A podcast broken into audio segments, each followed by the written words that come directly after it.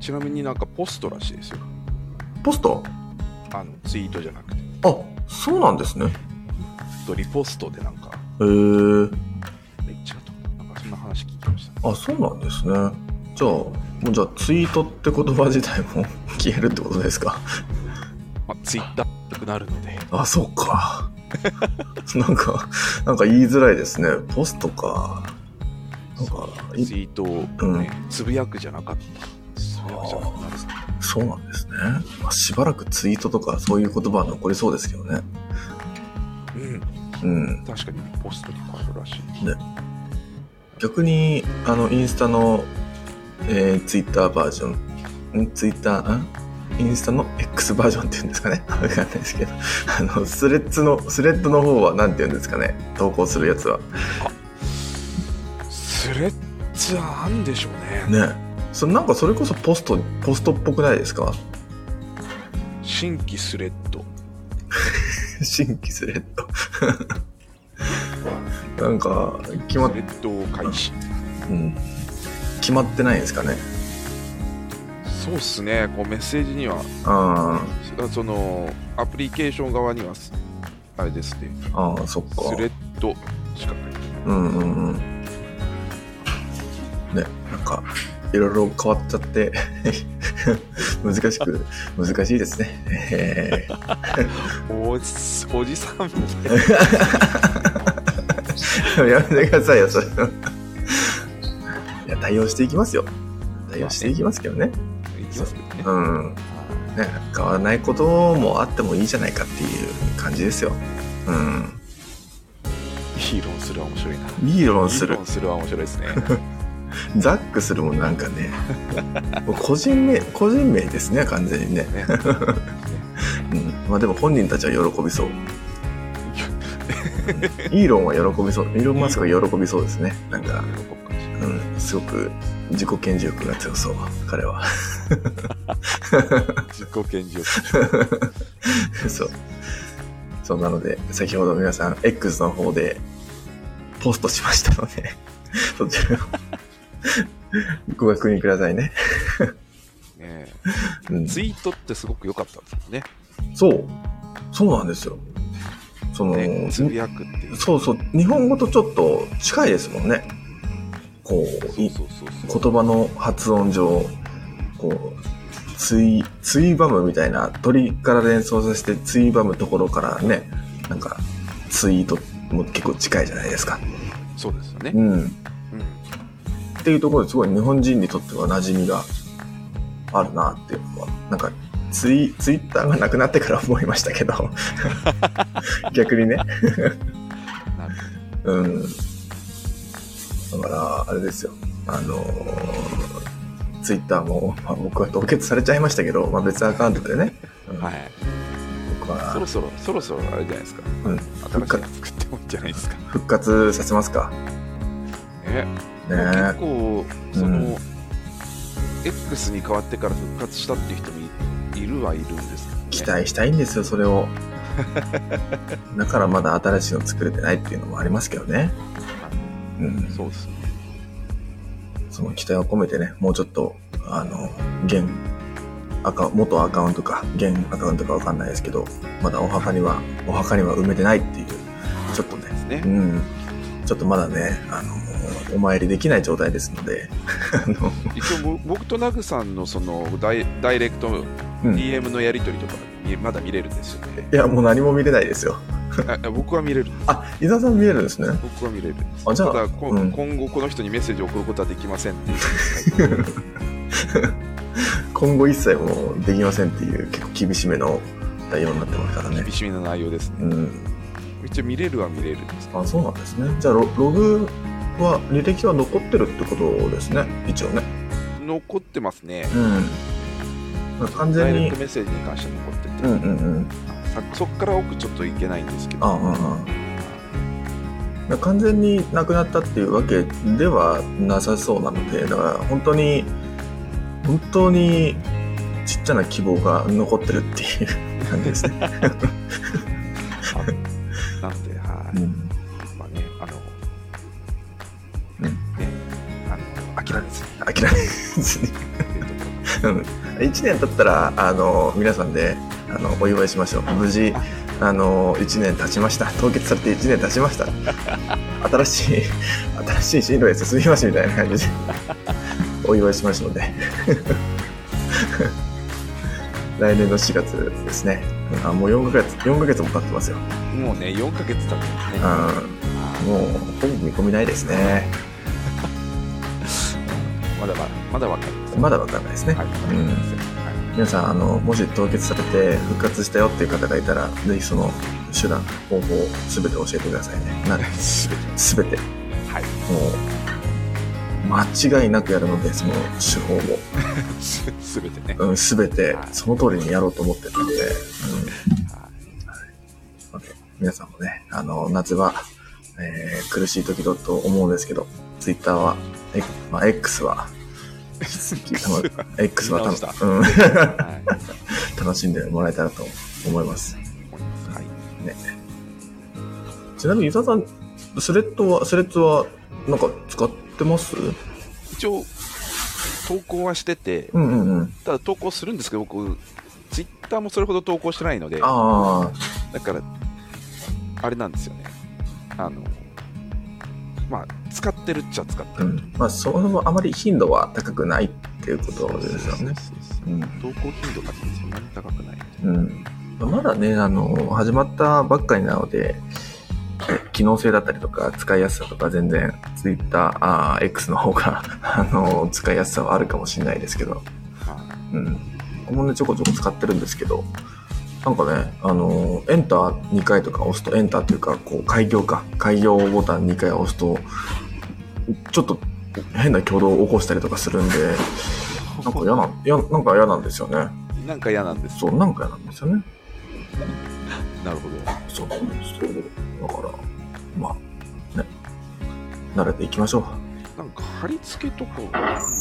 きない。あと、やっぱりスマホからしか投稿できないのが、ああ、確かにそれはありますよね。その、パソコンからやりたい欲、できれば嬉しいですよね。そうですね。うん。まあ、これでいいのか。はい。なんてね。なんかね、っていう、あの、SNS のお話でしたけど、はじ、始めていきましょうか。そうですね。はーい。 えー、コーヒーを読む日曜。今日のタイトルは、マップ、スタジアム、コーヒー。というタイトルですね。はい。マップですけど、もう、今はもう Google マップを中心に、というかもう生活、これが Google マップがないともう生活できないレベルでかなり使ってますけど、はい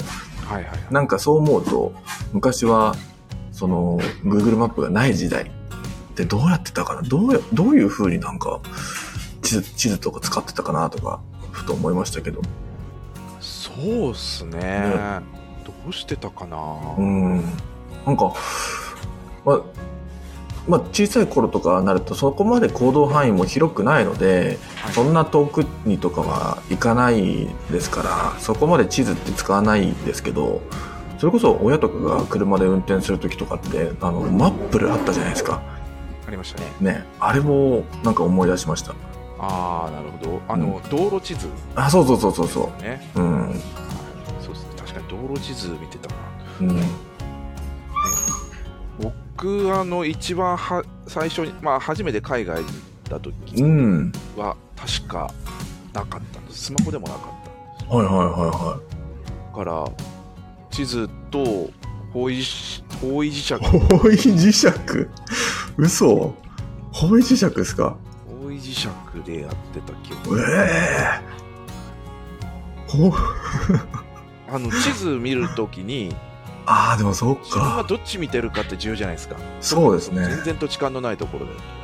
あ太陽の位置を見てみたいなこともあれなんであそうですね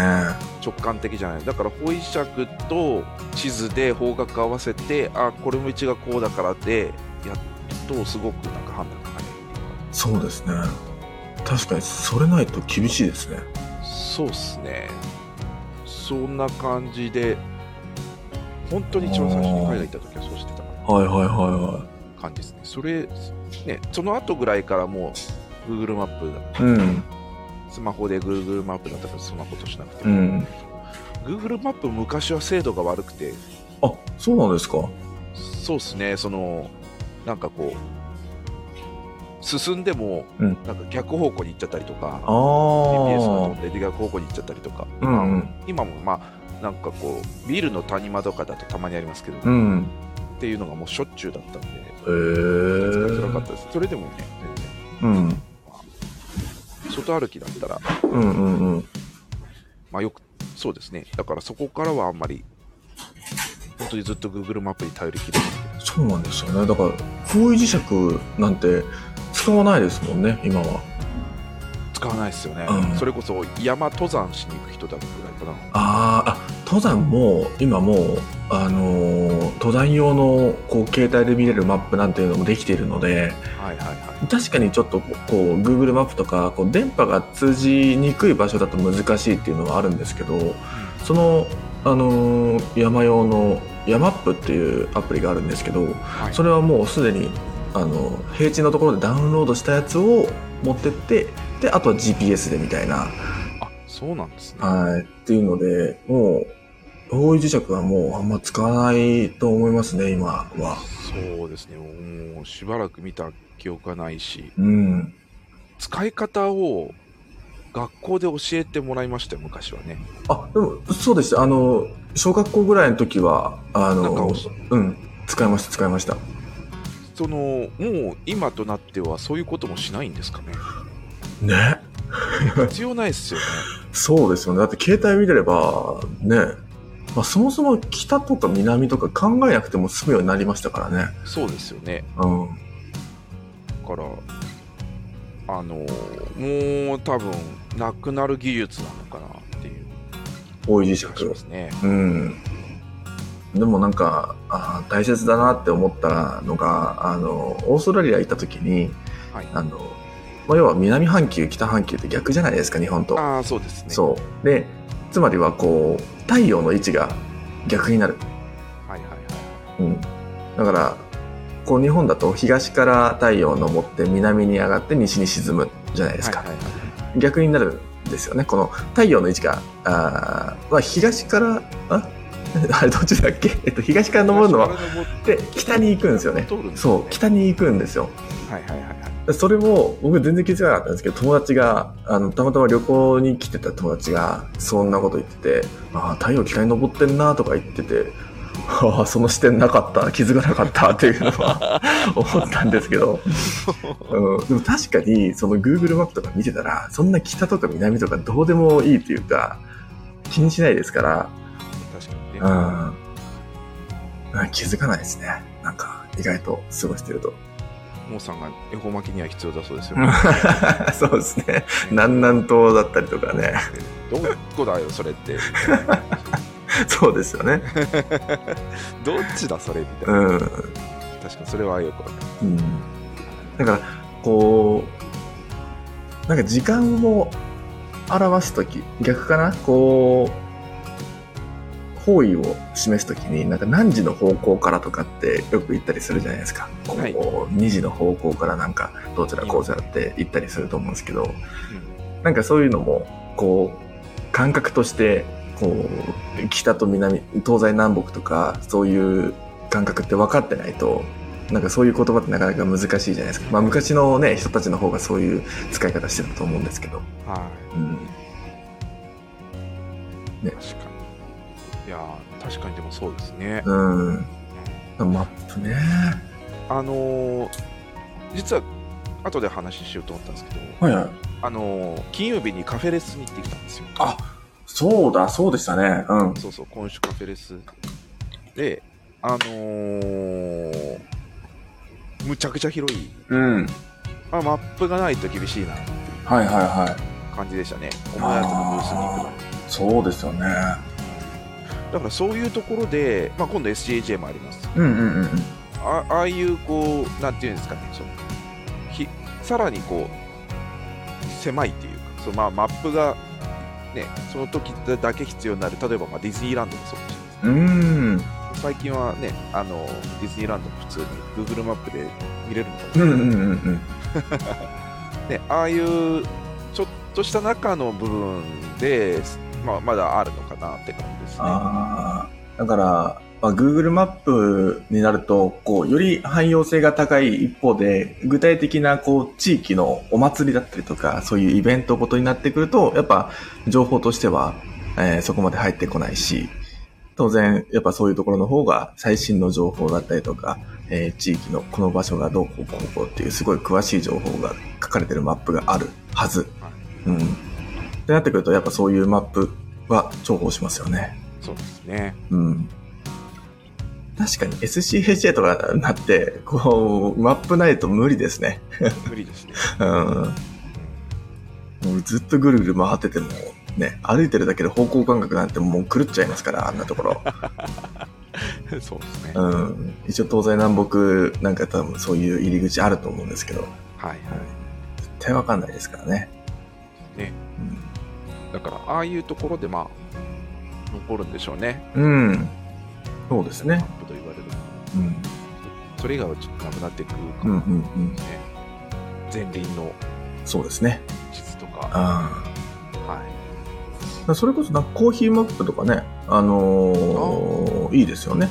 そうですね。うん、より具体的なあー全国に、えー範囲を広げてもいいしより地域のコーヒーマップとかあってもすごいいいですよね。そうですね。うん、確かとスタジアムですけどまあスタジアムといえば、ね、野球だったりスポーツ観戦で使うことが多いかなあとはまあライブ会場とかでも使われますよね。に。そうですね。うんスタジアムって最近行きましたえーっと、野球見にたまに行くかなってぐらいですね。なるほど。うん、あ、でもあれは違うドドームだからちょ、ちょっと違いますけど。あ、やっぱ違うんですかね。あ、ジョンソン、ドームとスタジアムは、あれですよ。ドームは、で多分、 多分ですけど、天井があるのがドーム。どうでスタジアムが、こう、屋外というか、半あ屋外っていうのかな。うん。マツダスタジアムとかあ、そうそうそうそうそう。あれはもう完全スタに。うん行ったかななんか行った記憶がないんですよねなんかライブとかでありませんでした日産スタジアムに横浜のあ横浜スタジアムかあ、うんうんうん。あ、横須あ違賀、よ日産はまたちょっと違うところですよ日。産スタジアムは新横浜ですよそうですね、そうですね。そっちは一回行ったことあるかなあなんかサッカーグラウンドってイメージがあるんですよねスタジアム、あ、確かに。スタとかうん。埼玉スタジアムとかサ国立競技場もスタジアムですかねサッカーは確かにスタジアムが多いですね。ねうん。っていうイメージがうん。うんあって、うんうん。むちゃくちゃでかいライブを見に行ああ、くとかそうですね。ね。たまにこう、あの、行ったことはないですけど、こう、超有名なアーティストの、その、スあうんスマップだったりとか、ジャニーズだったりとか、そういう、うんグループが、こう、なんか埼玉スタジアムうんで公演しますみたいな、そういう情報は聞いたりしますけど、うん、うん。でそれだけ収容人数も多いところですからね、多分ね。そうですねうん。そういうところしかちょっとうん。でもほとんど行ったことない、ああ、そう国ですね立。競技場に行ったかなぐらい、はいはいはいはい。うん。もうあの建て替えられる前ですけど、うんうんうんうんうん。いはい、やでもあの開放感やっぱスタジアムいいなって思いますね。大きいですから後ろの方で見てるともうなんだかな何が何だか、はい そうそうそう。 もう本当に人がゴミのようだみたいな感じになるんで。ね、本当にね分かんないですよ、ね、そうなんですねスタジアムクラスのね うん、そうですね。はうんっていうのがどうコーヒーと絡んでくるんでしょうか。ははいよくわかんないですねい。ねえ。はい。えー冒頭では、あれですね、えー今後、えースタンダード雑誌の方25号が完成したというところで、えーはい結構、えー表紙だったりとかが、えーリブランディングされて、まあ表紙だけではないですね。ですねうん。かなり変わったみたいですね。そうですね、うん。なんか雑誌のサイズは、えっと、24号ぐらいから変わってたような気がするんですけど、あの太さがね厚さって言った厚さかうんうんうんね結構変わったということなので楽しみですねらはい確かに、うんねどうなってるんでしょうかまああの表紙見た時に全然違うので、うんね結構前から表紙の写真だけはあのネットインスタとかでああそうそうそううん全然違うのであのー英語版かだって最初思ってたんですよねあそしたら日本語版のあ表紙が先行で出てたっていうあはいはいなるはほどそうだったんだあいじゃあこうあの海外のやつは変わってないんですかねどうなんですかいねやそっちは分かんないですね、うん結局違ってたのでああもしかするとその国々でローカライズ的な側面でこう国ぐ国ごとで変えてるっていうのもあるかもしれないですねわかんないですけど、うんまあ、とにかく、まあまあ、新しく刷新したということで楽しみですねあサンプルコーヒーも今回はベトナムのコーヒーらしいですねそうですねラムダラムとコーヒランランビアンコーヒープロジェクト、ーはいうん、そうですねいいですね。ベトナムの、まあ、えースペシャルティなんですかね。気になりますね。はい。という感じで、では、世界のコーヒーニュースいこうと思います。はいはい、えー This Week in Coffee 大手チェーンから見る市場動向というタイトルです。コーヒーメディアワールドコーヒーポータルがヨーロッパ各地におけるこう大手コーヒーチェーンの動向をまとめた分析レポートを発表しました。下記では、レポートの一部を抜粋してご紹介します。まずはドイツですね。昨年、ドイツ国内の牛乳消費が歴代最低を記録するなど、若い世代を中心に菜食主義への移行が顕著に。今日、ドイツ国内の消費者のうち、約30%がベジタリアン、もしくはビーガン、30%がフレキシタリアン、えー植物性食品中心の生活を営みつつ、時には動物性食品も食べるという柔軟なベジタリアンスタイルを取る人のことであるとの報告も。この流れを受け、大手コーヒーチェーンの間でも植物性ミルクの導入が進み、マックカフェ、スターバックス、コーヒー、フェローズでは植物性ミルクへの追加料金が撤廃されました。イタリア。国内消費者の約35%がコーヒーショップに毎日通うというヘビーコーヒードリンカー市場。伝統的なエスプレッソ価格、ワインユーロが浸透しているため、海外ブランドにとっては参入障壁が高く、現在も国内ブランドが多くの市場シェアを集めています。しかし、昨今のインフレ加速に伴うエスプレッソ価格の値上げを受けて、徐々に海外ブランブランドの参入も増加。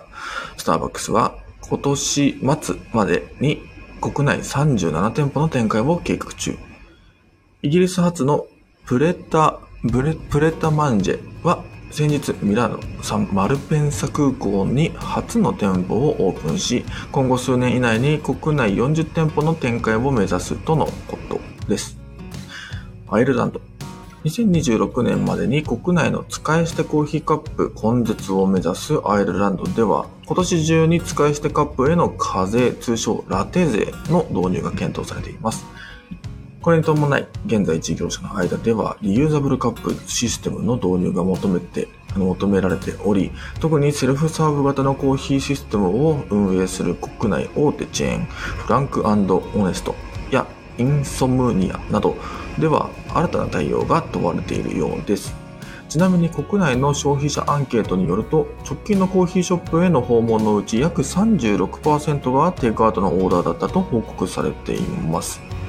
各地で様々な市場な変化が見られる中で人々とコーヒーの関わりはどのようなに変化があっていくのか今後もより流度を上げて各地のコーヒー市場の動向を追っていきたいと思います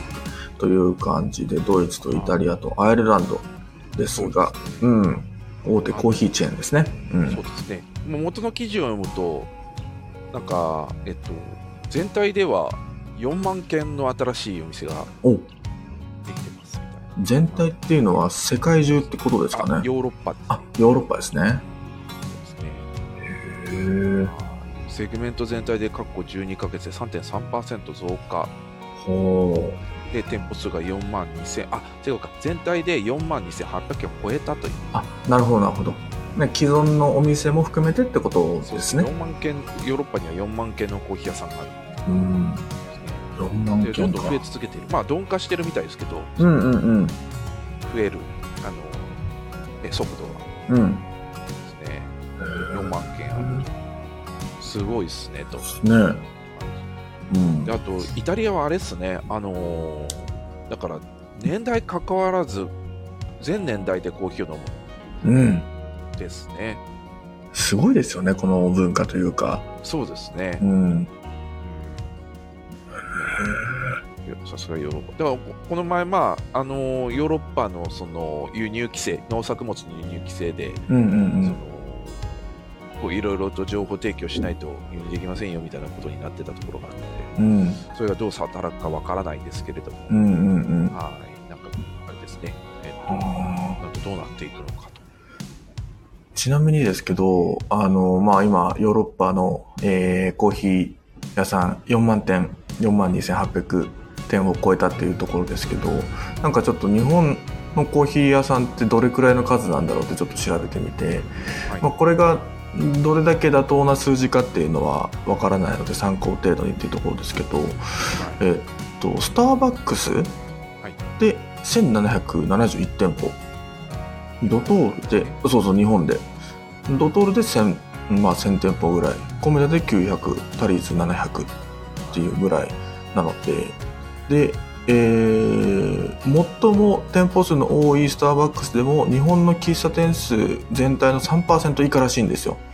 うんってなってくると、まあちょっと計算、えっと、 するとなると、まあ、ここれをかける、えー、なんだ、なんかすれば、なんとなく全体像が見えてくると思うんですけど、えっと、全体で、だからチェーン店で4000件ぐらいあって、うん、ですかえ、4000件ぐらいあるって言いましたチェーンチェーン店で、まあ、大体4000店舗ぐらいですあね4000。店舗ぐらいあって、うんそれが全体の3%って言ってるんですね。あ、スターバックスで3%であすスタねー。バックスでだから3%。 1000 1771が3%っていうなるほど、計算なので、なるほど。水さんちょっと計算してもらえますかほんとほぼ100倍して、ししてあそうですねしてうん。ほぼニアリーですね。あーつまり17万店舗ぐらい。い10万点ぐらいあるってことうそや、ーん。本当ですかって思いますけ 本当どすごいですねだ。ってヨーロッパで4000ですよ。えー、本当って感じですけどね。そうですねだ。から個人経営のお店がまあ結構多いのかなっていう感じですけどね。そうですね。うんあの、それはそうだと思うんですけど、うん。確かに。へなーるほど。あちなみに、えー、まあ6万まあ、そっか。 6万ぐらいか、うん、ちなみにえっと喫茶店とカフェが多い都道府県ランキングみたいなのもあるらしくはい。 1位どこだと思いますえ、京都じゃないですか。京都じゃないみたいですよ東京か。東京じゃないんですよ愛知県。あー愛知県2位ですね愛知県2位。 2位どこだじゃあ。俺なんか意外意外というかまああそうなんだって感じですけどはい。 1位大阪らしいですね大阪が多いんですねう。ん大阪1位で8640 2位が 1000件もある。 8000件もなるほど。はすはははって感じですよねそんなあごいるですね。あこの喫茶店ってどこ喫茶店の定義によりますよねおそらまくあまあまあ、別に。まあ、うん喫茶店ですね。うんなるほど。まあ、コーヒーが置いてあるかどうかわかんないですけってことですねど。そうですね。愛知県7784 7000件も。多いですねだって東京で6710ですよあ東京はなんかまあまあカフェ多いだろうなっていうのはわかるんですけどあ。なるほど、なるほど。すごいですよねだから、それだけで、それだけで、うえんー1万5000件、2万1000件、その3件合わせただけで2万1000件。ヨヨーロッパ全体の半分と、いや、すごいな。なんかちょっとすごいですね。うん。びっくりしますね。ねまあ、喫茶店なんですごい範囲は広いと思うので、ちょっとこう、比べるには難しいところはあるとは思うんですけど、ただ、その出どころがうん。全日本コーヒーコーヒー協会の資料ですね。あ、そうそうそうそうそう、これですね。多分同じやつ見てだと思うんですけど、うん、だからまあ角度高いかもしれないですね角度というかまあコーヒー屋さんですね、うんまあ、コーヒーをメインで扱ってるからちょっとまあ置いといたとしてうんうんうんあのコーヒーを扱ってるお店って言ってもいいのかなって感じそうですねそうですねあああなるほど2016年統計で6万7198件あはあ約30万人の人が従事されているうんというのがその全日本コーヒー協会の,、うんうんうんうんはい、あの資料で出てますけれどもすごい全然ヨーロッパより多いですね、もう 全然多いですねまあ、ヨーロッパのそ の件数もうん母数をどうカウントしてるかによって多分そうです変ねわそうってですくるねとは思いますけどねうんそのコーヒー店ってななってるって専門店だけのカウントかもしれないし、ちょっと何とも言えないですけれどそうですねはあいあそれにしても日本はコーヒー屋さんが多いよっていう多いですねあるかなっていう気がしますよね、ちなみに京都はこう消費量がトップっていうああそうですね、うん、消費量金額では京都が1位という感じですけどお店自体はっていうところですね1位に3位には入ってない、うん、大阪が多いっていうねうん面白いですねすごいっすねびっねくりしますそんな多いんだっていうのは ありますけど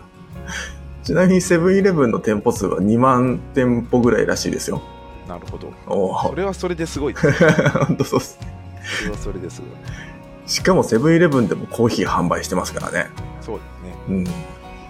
うん日本のコーヒー市場がどれだけでかいかっていうのがなんかそうそううそうそん、わかりまってすいうねの分かりますよねえ。まあでもこのコロナを通してまたね、まあ、世界中そうだと思うんですけどいろいろと状況が変わってるとは思うんですけど、ね、は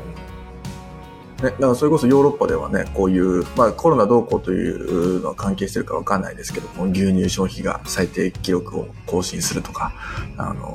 アイルランドは使い捨てカップが、えーラテ税かラテ税みたいな感じで課税されていくっていうのは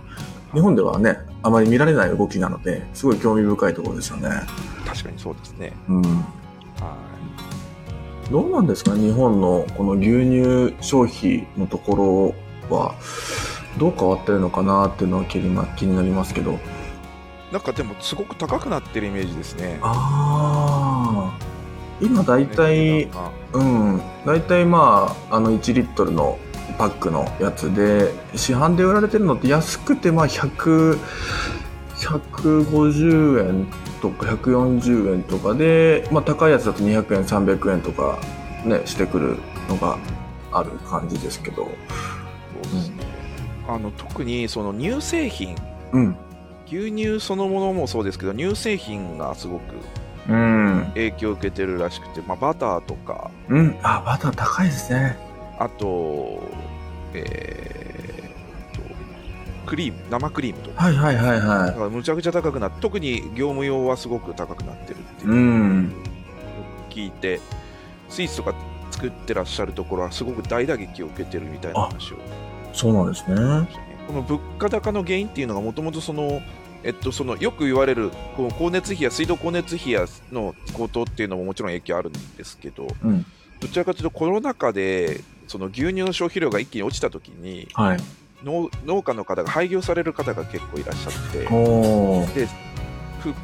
あの需要が復活したタイミングで、うんうんうんまあそんなすぐ復活なんかできないので、うんうん、となるとあの全体的にこう作る人が作り手が少なくなってしまっていてっていう状況でした。うーんだ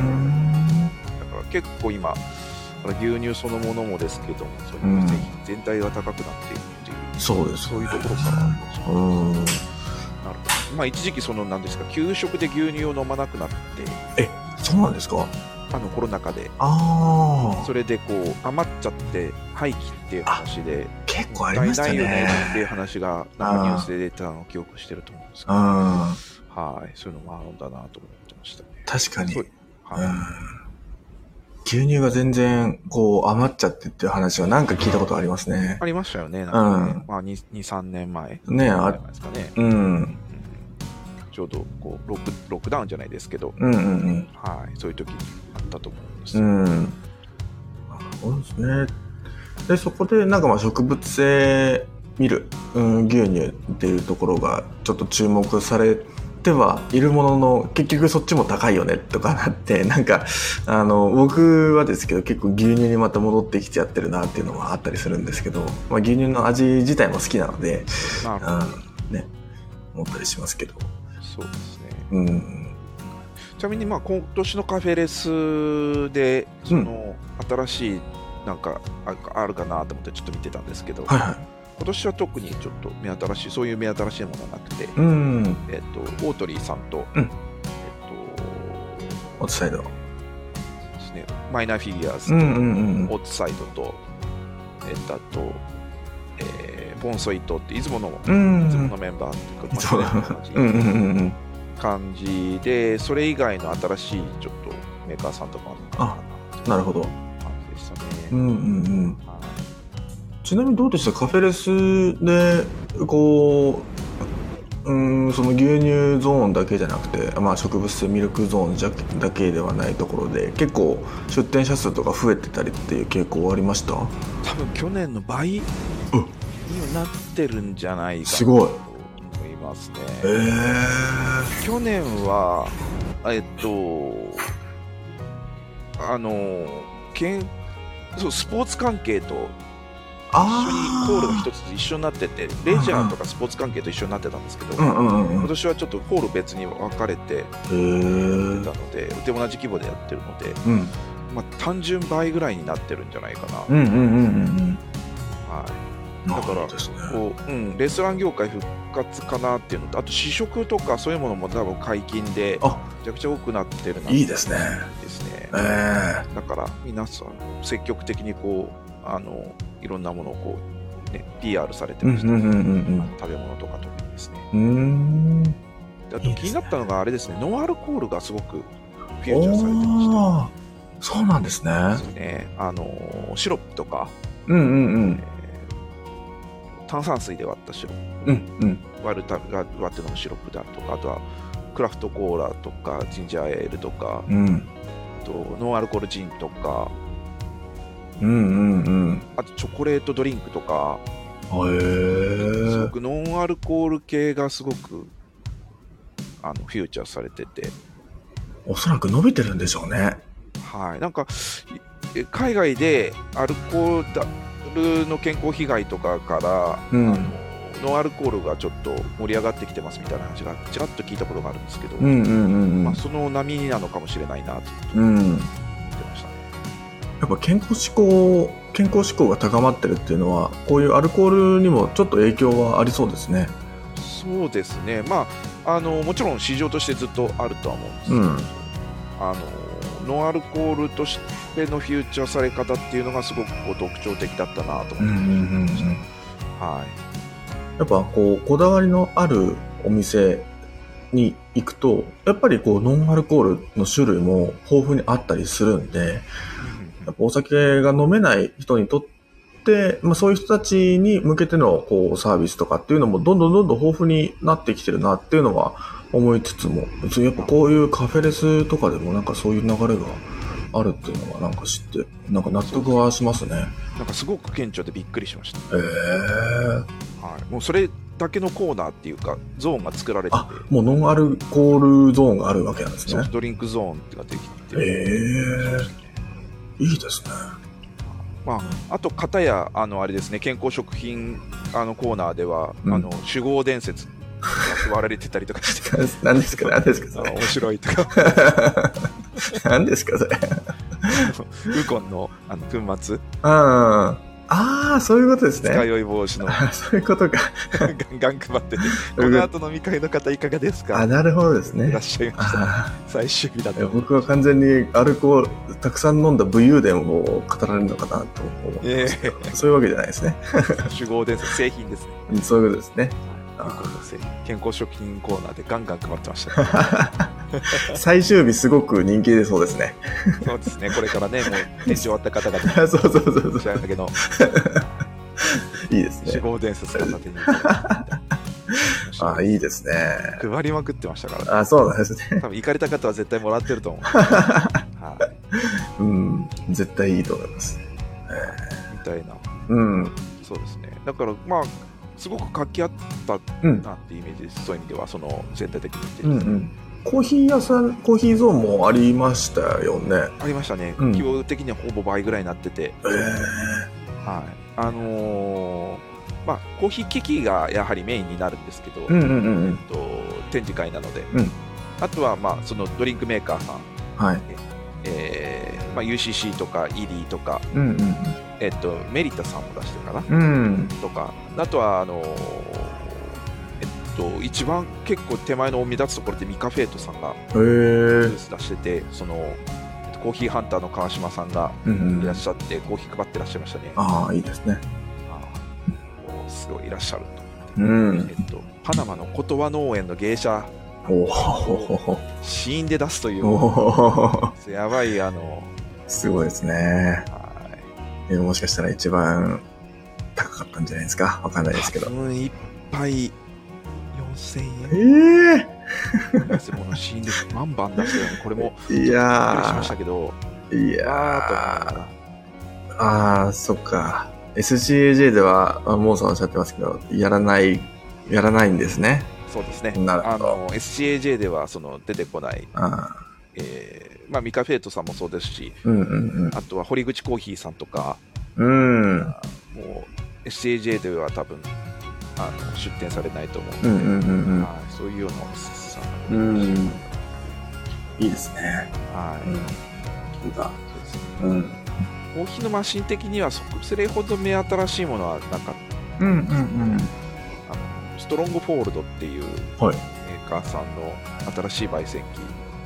機はいはいはいの説明をちょっと受けたりとか、はい、へーだったかな、まあ、ちょっとレポ、まあ、あのなんかこう、そうですね、まとめてるんですけど、うんまだまた無調中ですけど、まあ、そんな感じだったかいいですね。うん。あのー去年の SCAJ は、まあ、僕らも行きましたけど、はい結構人数も多くて、えー出店者数もかなり、最大だったのかなわかんない。あーえっと、入場者数が最大だったのかなわかんないですけど、結構大盛り上がりで、あのーどちらかというと、すごいフェスティバル感があったはいっていう感じはあったんですけど、今回のおそらく、その、カフェレスはどうなんですかねこう、そこまで、こう、人数は多くなかったとか、なんかありましたどうでしょうね、うん最最高入場者数どうなったかって、ちょっとまだ見てないんですけうど、ん。あの見る分にはすごく快適でしたよ。うんじ。ゃあこう混雑がすごいとかいうわけでもなく、あそうなんですね。うん、並ばないとなんかとかっていうこともなく、うんうんうん。あのーすごくこう快適にな見あ、れて、はい、いいですね。ですけど、まあ、広広いですし、うん。会場の広さが全然めちゃくちゃ広かったので、うんうんうんうん。はい、えっと、合計で2万3000、うん。あ、2万3000人の方ですかね、はいはいはが来場されたそうですね、3い日間合計で。。うん。はいやっぱ最終日が一番多かったですね、8000人あ、そうなんですね。だったって話へえなるほど、うんそうですね。ちょっと過去過去統計も調べたら出てくるんですけど、ちょっと今あまあまあすが、は今さんい。いいですね。なんか SJJ も楽しみになってきました。そうですね、うん。はい、9月末、 9月末ですね。もう1ヶ月半ですね。はいそうですねもう近いですね。楽しみですね。ははい。ちょっとモーさんのプロレス技のストロングホールドにはちょっと触れないでおこうかなと思っておりますけい触。どれちゃってる ちょっとね、プロレスはわかんないので。はい という、えー大手チェーンから見る市場動向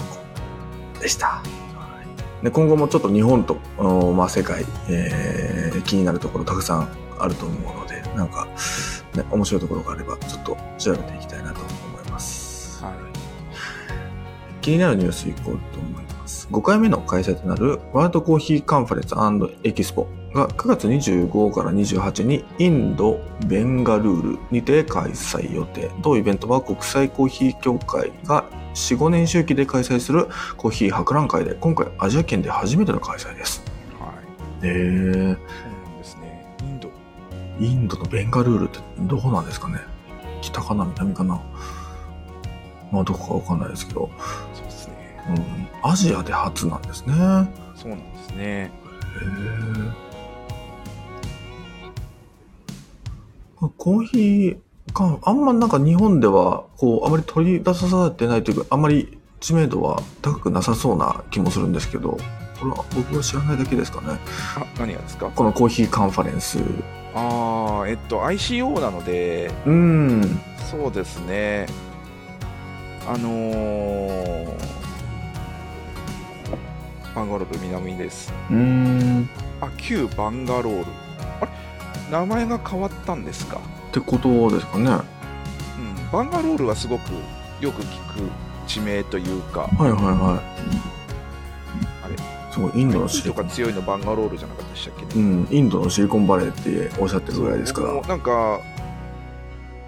あの、マイクロソフトの本社とかうんうんうんがあって、みんなバンガロール行ってるイメージうん。でへすえけ、ど、そういう場所あなんですね。 9年前に名前が変わったんですね。へーなるほどそうすごい分かりづらいか名前の変え方ですね。なんか、 そう、バンガロールとバンガルール。そうですね、なんか、すごく IT のイメージがあって、うん。だから、あの、なんでしょう、こう、外資がすごくいっぱい、うんうん IBM とか、そういう外部系、外資がいっぱい入ってるから、あーじゃあ結構こう、あの人の流入も非常に多いんじゃないですかね。そうですね、うん多分日本の人たちもみんな行ったりとかしてうるんうんうんで、んうん。へだから、なんか日本食屋さんとか、え。マクドナルドがいっぱいっていうイメージ、へえ。はいいそんな、そんなイメージですね。うんなるほどまあ、なんかそういう場所でエキスポ、カンファレンスとか開かれるのはすごくなんかマッチしてそうでいいですね。そうですね、うん何があるんでしょうね。うん。ね。えー次のニュースです。韓国の環境大臣が年内に廃棄物処理法の改正を実施する方針を発表しました。施行後は新たにコーヒーの出がらしや配色油などがリサイクル対象となるそうで、国内のアップルサイアップサイクル促進が予想されます。うん。韓国もどんどんこういうアップサイクル系が進む国レベルで進んでいくということですね。うんうんそうですね。まあ、コーヒーの出がらしはもう世界中でもう問題になってる問題というかどうしたらいいんだっていうのは世界中でもう起きてる議論でもあると思うんで、はい。ね、韓国の人たちがこのコーヒー出がらしをどうどう変えていくのかっていうのはちょっと気になりますよね。そうですね、あのまあね、リサイクル対象っていうのがね、うん、うん、まあ国を挙げてってなると、なんかあるのかもしうん、そうですね。れはないですね。えー、次の記事です。パリ市役所のウェブサイトに掲載中の市民、市民運営型コーヒーマップ。いいですね。市内で1ユーロエスプレッソの伝統を守り守り続ける聖地がまとめられており、市長は地図内に情報の追加も可可能とのこと。一方、インフレの影響は各地に及んでおり、昨年、イタリアではエスプレッソ価格の高騰が原因で警察沙汰になった事例も、うん、ありましたね。ありましたね。うん。 まあこれ、 これはまあパリですけど、パリでもまあこういうワンユーロエスプレッソっていう、まあその伝統があるみたいですね。そうなんですね。う。うんん、もう聖地としてなってますけど、だから少ないのかもしれないですけどね。そうですね、聖地にされているっていう、うん。そのいや、でも結構ありますね。結構あります ね。あただもうこのパリのこの中心部だけにしかないのかなまあそ、そこにし、そこだけに範囲を絞ってるだけなのか。そうですね、なんか北側、セーヌ川の北側にいっはぱい、い。うんうんうん。確かに南。側はあんまりないっていう、北と南でまたなんか、そうですね。北の方が圧倒的に多いですね。そうですね。うん。地名が地名がわからないのでうん、そうなんですよね。 セーヌ、セーヌ川が確かに流れてるぐらいしかわからない。凱旋門ってどこですか凱旋門どこでしたっけこなんれで、すけどねあ、本当ですなんか覚えがないですね凱旋門、いや、なんか、それ、ね、地図上で多分分かりやすいような気がするんですけど、シャンゼリゼ通りうん。凱旋門どこだろうど絶対この辺にあるとは思うんですけど、そうですね。意外と見つからないもんですね。ルーブル美術館とか公園おー。 とか、ルーブル美術館とかはすぐ分かるんですけどね、セーヌ川沿いあうんうんうんうんですけど、えー、そうですね、ちょっと分かんないですね、うんまた後で、なんか、地図と照らし合わせてそうですね。はあでも、あのー、主要の駅も見えてますけど、まあ、その駅周辺というよりかは結構散らばっている感じはありますね。いそうですね、バラバラバラっとある感じですよ、うん。はいあパリ中心部なんかどっかに集中してというよりかは、ね、そうですよね。はい。うん。やっぱり中心部ではあるので、まあ、お店、いろんなところに、あ、あった、外線も。ありました。うん。あ、でも外線も付近にはコーヒー、その、いわゆる聖地はないですね。高いんじゃないですか、やっぱり。ああ、そういうあのそうは、外務専門の周りには自体には何もないですから、確かにそこからちょっと来ない。そっか。とはいえ、あと高いっていうのもあるかもしれないですね。ね、ありそう。だって、いわゆるパリの一等地じゃないですか。そうです ね。ここの、ここら辺にお家を建てる人は、まあ、もう、昔からお家がある人だとは思うんですけど。そうですね。南側にモンパルナスとかあったりとかしても、モンパルナスとかモもンパル結ナス構あってもいいような、うん。あのところですけど、南側少ないですね。まあ、あるはあるけどってういんうとこいや、でもこの辺がこうとかっていうのは、なんか現地の人しかわからないところもあると思うんで、ろはい。ねえやっぱコーヒーマップを見てるだけでも、ちょっと、ここってなんかカフェ、コーヒー屋さん多いけど、どうなってるんだろうっていうのが、なんか少しでもわかるので、面白いですよね。はい。確かに確かに。まあでも東京コーヒーマップとかやったらもうとんでもないことになりなりそうなんで、 もうそこら中にあるから、そこら中にありますかうん、もうバグが起きてるんじゃないかみたいなマップになっちゃいますからね。 まあこれはパリ市内のいわゆる聖地、えー、1ユーロエスプレッソを提供している、うんその伝統を守り続けてるお店ということなので、ら。はい。それ以外にもコーヒー屋さんはたくさんあるとは思うんですけど、そうですうね。ん、は面白いですね。い。はい。強気です。コーヒーを飲むにあたっての歯科医師のアドバイスの一つが十分な水分補給。適度な水分補給は口の渇きを抑えるだけではなく、コーヒー摂取後の口腔内の pH、pH 値を安定させて虫歯の予防にもつながるとのこと。ちなみに歯磨きをする場合はコーヒーを飲む前の方がいいらしいです。もう何分ですかね。ね。あれですかあのー歯磨きをするとこう、なんかフッ素コーティングとかなんかいろいろあるじゃないですか。うんうんそれでちょっとコーヒーが染みつきにくくなるとかあるのかもしれない。えっと、コーヒーは歯磨きの後にの、コーヒーは歯磨きの後に飲むでしょう。コーヒーを飲んだ直後に歯を磨くと酸が定着してしまい、結果的に歯の外装を傷つけるとのことですが、本当かなまあ、歯磨き粉を使う人は、なんかちょっと気持ち悪いかもしれない。気持ち悪くはないか。ミントとコーヒーって合うかいやな。だ、そうですね。そうなんですね。ああ、なるほど。まあ、個人的には、あの、コーヒーを飲むのであれば、前後に2、3時間ぐらいは磨かなくてもいいのかなとか思っちゃいますけどね。うん。まその、あえてこう飲もうとしてるわけじゃないですか。あ、はい、そうですね。であるのであれば、ちょっと歯磨き我慢する我慢していいんじゃないかとか思っちゃうんですけどね。あの、まあ、うん、無意識的にこう飲んじゃったとかだったら、まあまあまあ、しょうがないかなと思いますけど。はい確かにね。うん。 うん、ちなみに、あの、全然あれですけど、さっきミントっておっしゃってたと思うんですけど、ミントとチョコレートとビールを混ぜたドリンクを飲んだら、僕はちょっと気分悪くなりました。久しぶりにまずいと言えるドリンクがありました。ミートとチョコレート。ビールルなんか、ビールの苦味。そう、だから黒ビール使ってんのかなと思ったんですよ。はい。全然そんなことなかったんですよ。全然美味しくなかった、あれは。びっくりしましたよ。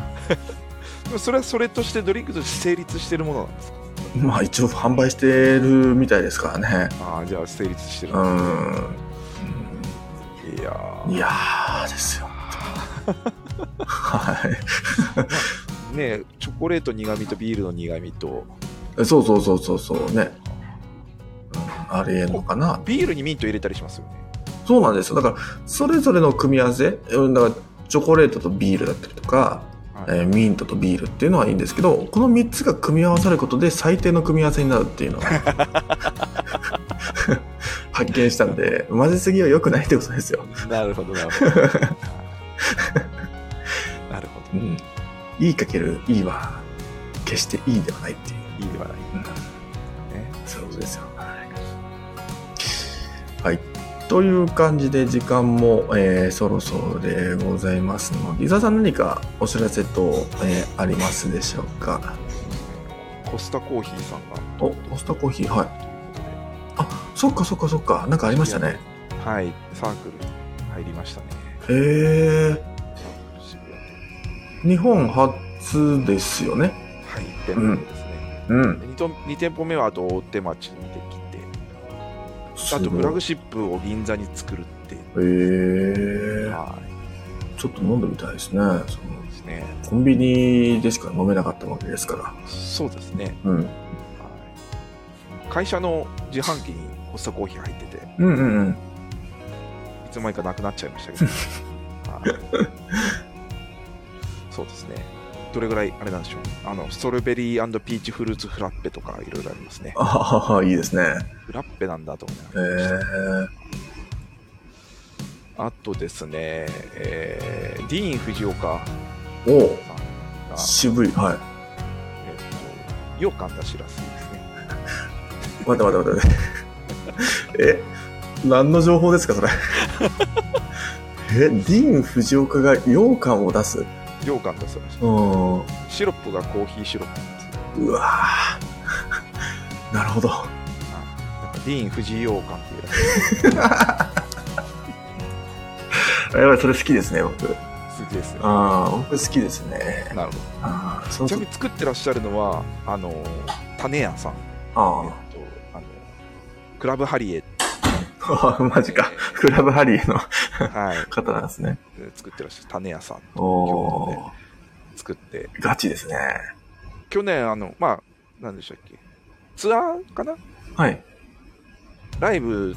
と一緒に、まあ、去年も出したそうなんですけど、即日完売で、あ、ディーン・藤岡のライブで出したってことですかのライブとこう同時にこう記念して出したおーへあのネットでオンラインショップで出したそうなんですけど、え。そうそうコでーすヒねー。ソースへーがかかって、うん今年は9月23日からあ、本当ですか。はい、あの武道館、ディーン・藤岡の武道館ライブとこう合わせてということです。そう。ディーン・藤岡いかがでしょうかディーン・フジオ感を武道館で、なんか韻踏んでる感じもありますね。なんかなんかコーヒーソースと羊羹って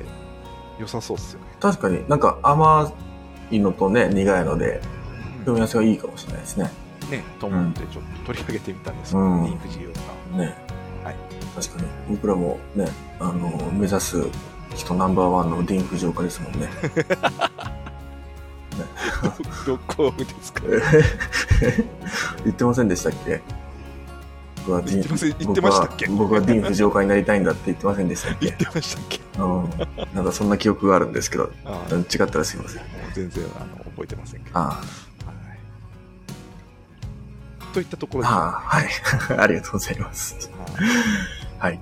という感じで、じゃあ今日はこの辺でおしまいにしようと思います。皆さん最後までありがとうございましありがとうございまた。皆さんも最後までありがとうございました。